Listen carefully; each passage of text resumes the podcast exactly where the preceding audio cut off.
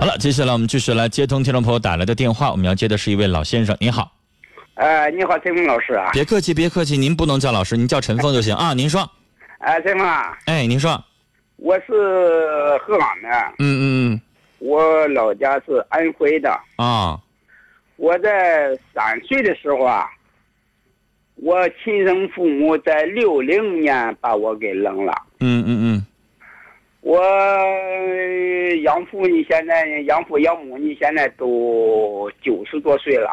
嗯，我按照他的哥们儿来说呢，在一块堆儿呢，我一月有五百块钱。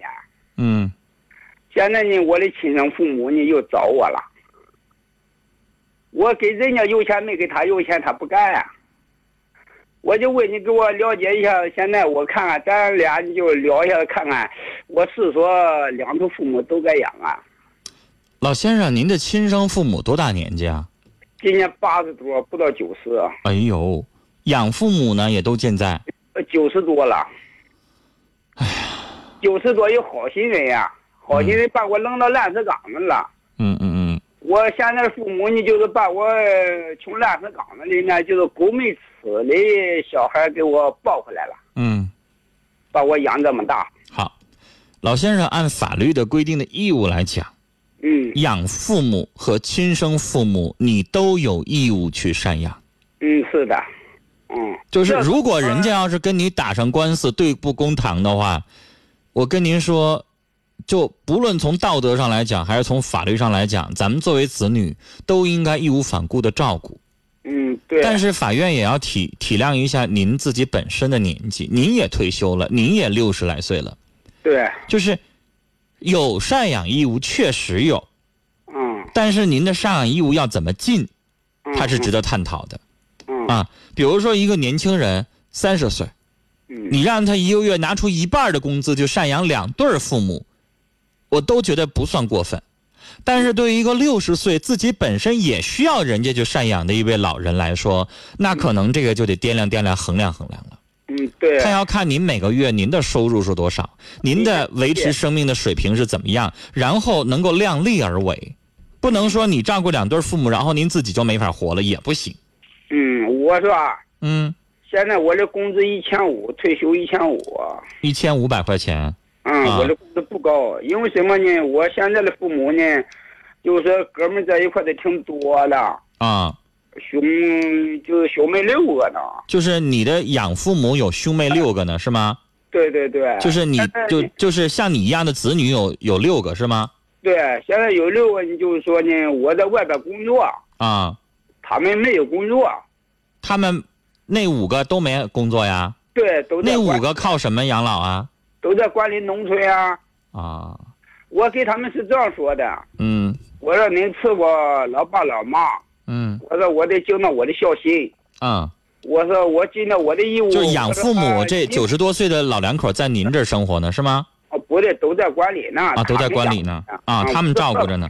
那老先生就这样的，因为一个月你的退休金，你听我说，啊我在鹤岗，我给他们是这样说的：我去年回管理了，我说呢，你们养把父母养了，我说我也不有钱呢，我也不是人，我也不够人两撇儿。我说啥呢？我说我也达到我心里平衡，我一个月呢给咱姐咱娘有五呃五百块钱。我说你们吃我老爹老娘了，我落个心里平衡就行了。嗯，我是这一个月五百块钱对您的生活水平来说有点高，嗯，高而且现在又新出现了一对儿父母。对你要每家都给五百，那剩五百你不够活了。我月月有啊，您，我我的意思说，老先生，我刚才说的话您没让我说。我的意思说，您把这一个月五百减减嗯嗯啊，比如说一个月这家给三百，那家也给三百，然后剩下一千五减的六百，剩下九百块钱，您最起码能勉强够活啊不。行，如果每家都给这么多的话，那对不起，您自己活不了了。我不是那认为的，我认为什么呢？我三岁的时候，人扔了小狗，狗吃的是孩子没吃着。亲生父母您不想管是这意思思吗？啊？亲生父母您不想管是这意思吗？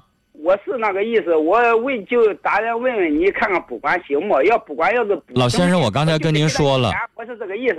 但我刚才跟您说了，无论是法律也好，还是道德也好，那亲生父母更是爹妈，嗯不，可以不管。那我少油行吗？少油可以，但是我不就我刚才不就告诉您少油一点吗？我给他油二百，给可以我给我现在的父母油五百，我可以我打给七百行吗？可以，老先生，他们您自己一个月才挣一千五，您已经尽到您应有的义务了就行了，对，嗯嗯嗯，就行了。就像您说的，咱对得起这一撇一捺就行了。对对对对， 我你要一个月挣一万五，那您挣几给他几千都行。但是老先生，您自己的生活也很困难。按理来说，就这一千五您都留下，按现在这个物价水平，都不好干啥。对对对对，你你我说一斤肉十三块八，你买嗯一一一个礼拜吃一顿肉多吗？不多。哎那你一个礼拜吃一顿，您这一个月一下二百块钱没了。就对老先生，您自己可能都得从牙缝里边往外省。 我就那个意思，就那省。我现在给亲生父母省二百块钱行不行？我就问你，咱们聊一下子、啊就是我刚才说了，可以，您这个情况完全可以，而且呢，您尽到您的义务就行了，让他也挑不出来个不字嗯，啊。完，你告诉他别嫌少，我就这能耐，就亲，而且原谅我，你是六十年之后才想起认我的，我也就这么大能算儿。如果你六十年之前你就抚养我，兴许我现在能挣的比现在多，我也能够回报你更多。这话可以给对方听。而且亲生父母，我这样说吧你，可以，因为你的亲生父母确实六十年没尽过一一天的义务啊，是不六是零啊年？把我给扔了。对呀、扔了直接您出生不就把您给扔了吗？所以我觉得您肯定有一肚子的话想说，但是毕竟是亲生爹妈，而且八十多岁的人了，咱不说那么重，就不是给他们两句儿听听就行了。我见了俺那些亲生父母的剩下的哥们儿啊，我都掉眼泪啊。你们为啥没扔，把我给扔了？对呗，他们能养大就差你一个了。就是嘛，哎我说就这个意思啊。但是呢，老先生，我都想咱们也从和谐的角度去想一想，父母呢还是确实是有难言之隐。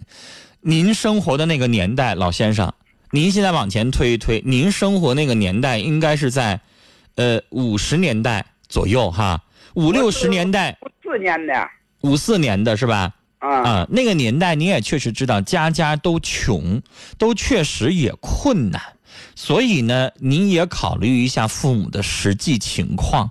这个时候您这么大年纪了，您也有子女，甚至也有孙男弟女了，应该这个时候我倒觉得。凡事儿放下为好，有一些事情端着是气，放下来可能就是情了。如果真的到老的时候还要跟八十多岁的父母去计较，老先生，说难听的，您还能计较几年儿跟他们？他们还能活多久啊？八十多岁了，然后您的亲生养父母这边九十多岁了，咱还能照顾几年儿？所以我觉得有一些气可以放下了，也多想想他们的身体，他们的一辈子是不是也很不容易？或者你的亲生父母真的只是这个时候希望每个月你就从你这拿二百块钱，他们就就为了这个吗？跟你联系，我倒觉得也不一定。可能人到老了，想认祖归宗，想把自己的心头肉找回来，可能也没想过就每个月管你要几百块钱儿。所以老先生，我觉得您的怨气也可以放下。我刚才说了，拿起来是气，放下了就是情。跟您聊到这儿，再见，也希望您晚年健康和幸福。